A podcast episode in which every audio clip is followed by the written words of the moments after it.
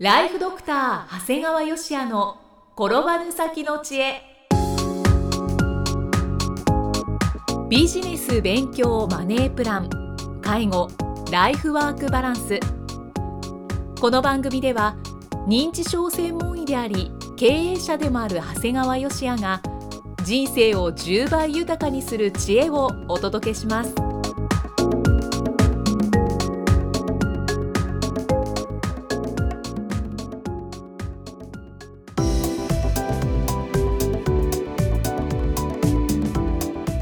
にちは、生きみえです。ライフドクター長谷川芳也の転ばぬ先の知恵今回も始まりました。長谷川先生よろしくお願いします。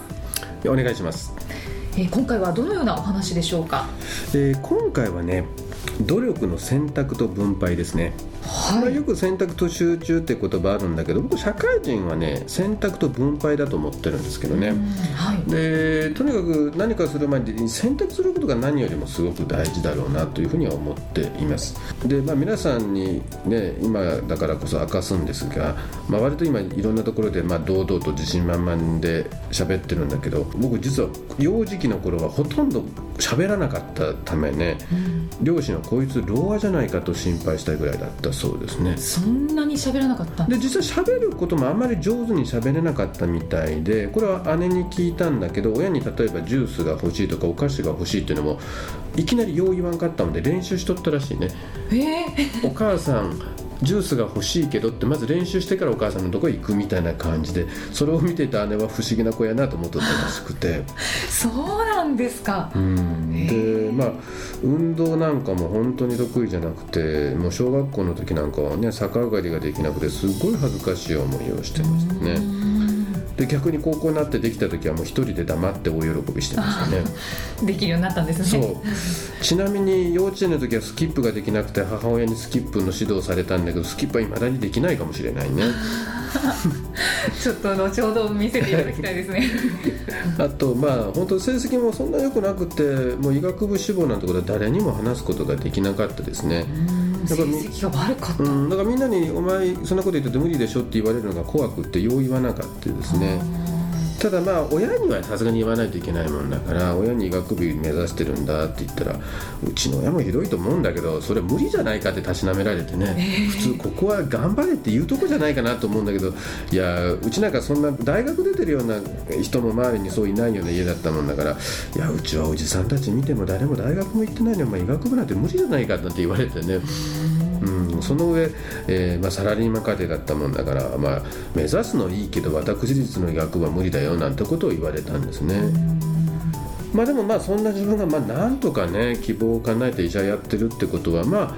本当に乏しい能力をね、まあ、ぶれることなくうまく選択と分配したおかげかなと思ってるんですよね。なるほど。だからまあ本当に勉強する前にもうまずなんかねもともと能力がないってこと分かってたもんだからまず行動を起こす前に分析してたんだよね、分析ですか、うん。入試問題ってどういうのが出るんだろう。もっと単純に何ができるようになったら大学受かるんだろうってずっと意識してましたね、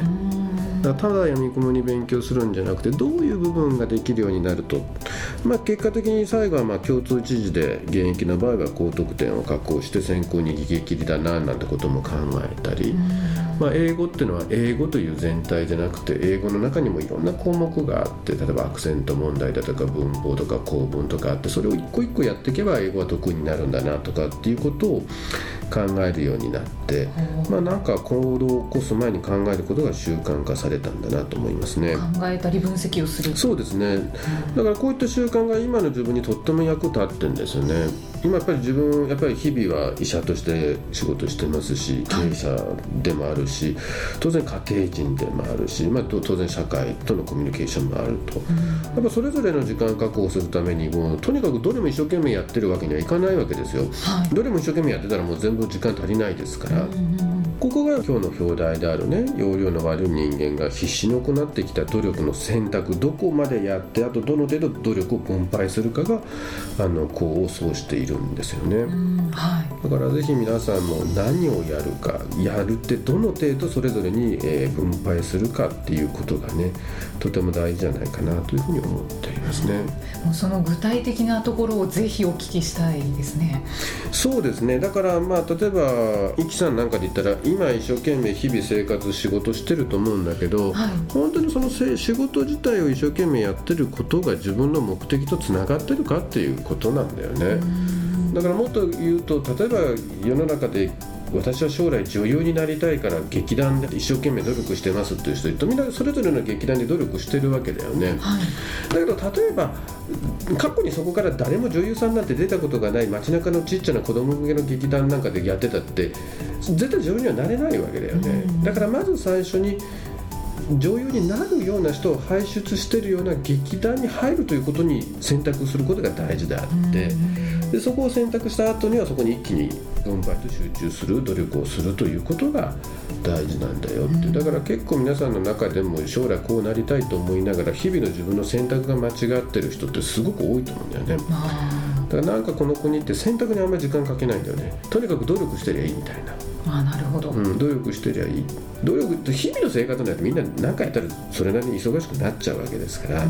まずそれが大事なんだよね。選択って一番最初の大事なポイントになるわけですね。僕は選択に半分以上時間かけるべきだと思ってますけどね、うん。何をやるかどういうふうにするかだから本当受験勉強で言ったらとにかく手をつける前にどういう部分を勉強すればいいんだという選択に時間をかけることが大事ですよ。あとはそれを決めたことを一気にやって成績を上げるということだよね。なるほど。で、まあ、この間全然またちょっと話が違うんですがはい。ね、中居正広さんの「金曜日のスマたち」「金スマ金スマ」っていうのがあったんだけど、これもね見てていろいろ思ったんだね。はい。これ川越救急クリニックのことが紹介されてたんだけど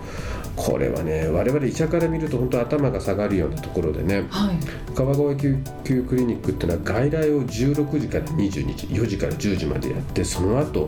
えー救急診療を翌朝の9時までやってんだよね。へだからこの川越救急クリニックがやってるのは我々が言う一時救急から二次救急っていう部分になるのね。えでここが充実してるといわゆる三次救急といわゆる大病院が疲弊させないっていうことにもつながるからとっても重要なんですね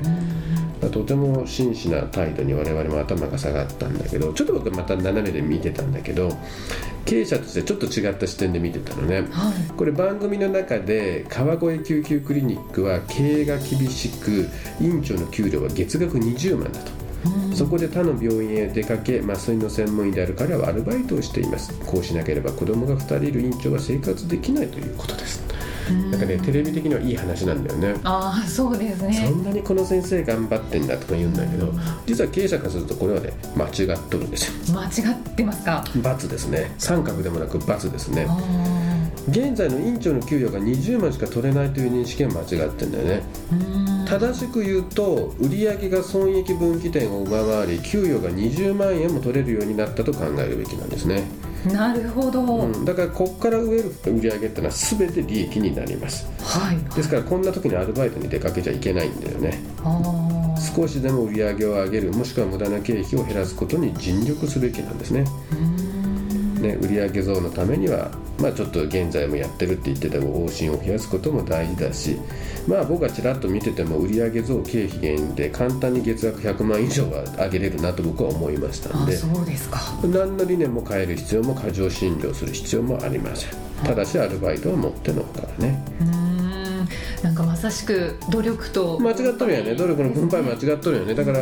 はっきり言うとさっき言った努力の分配間違っとるよね。その分配で外にアルバイトに行くのは分配じゃなくて自分のところの売り上げと経費減することにすれば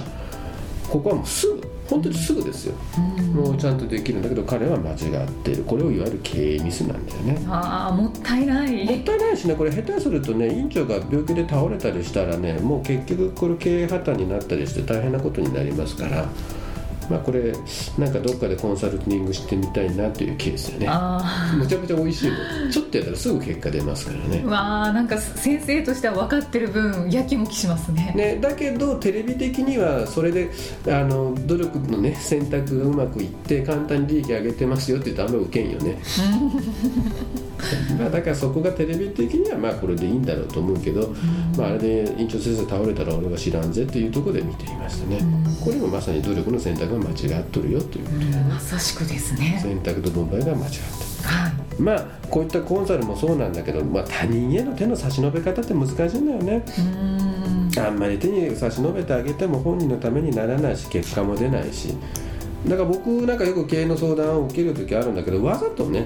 ただで教えるとどうせ本人も実行しないもんだからわざと高いコンサルフィーで受け手の向上心を高めてるんよね。あまあ、そうするとやっぱり未然に切ると真剣になりますから。うん。そういうところはあるかもしれないですね。ね。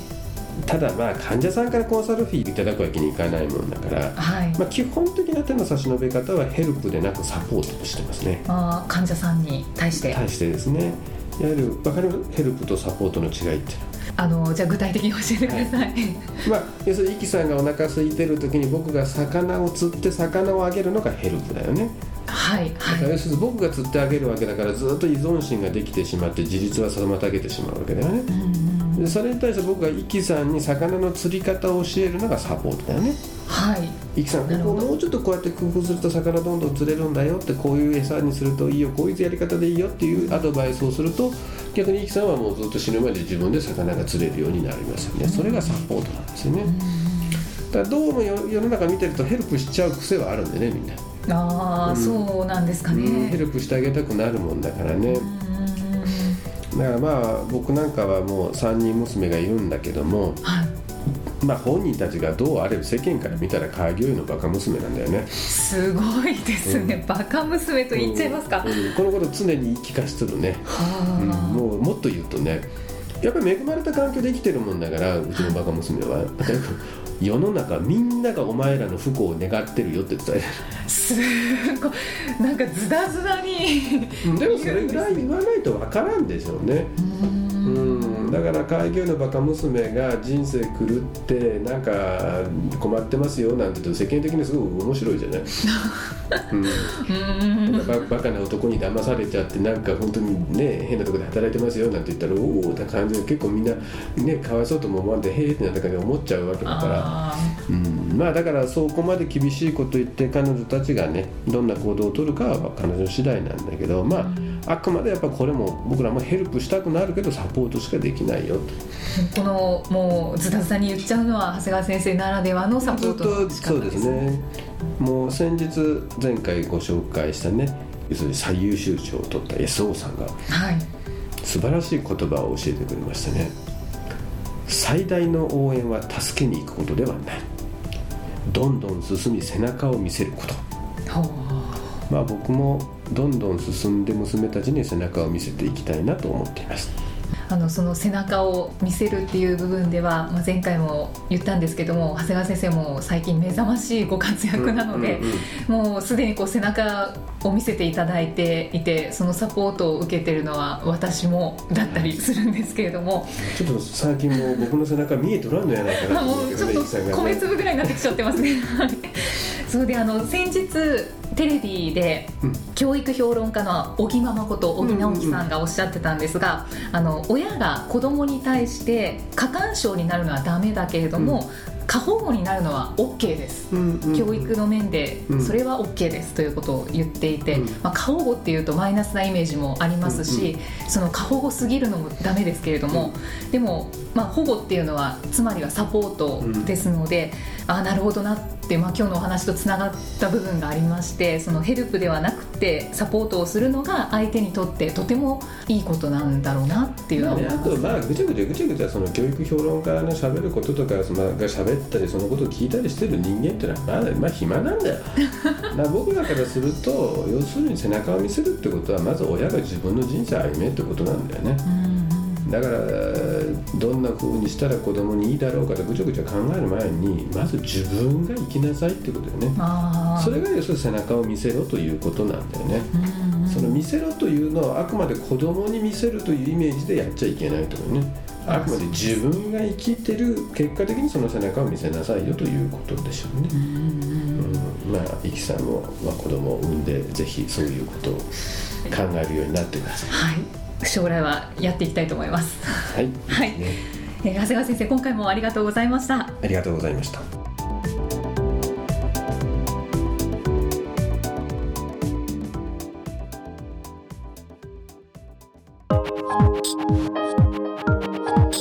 今日の放送はいかがでしたか？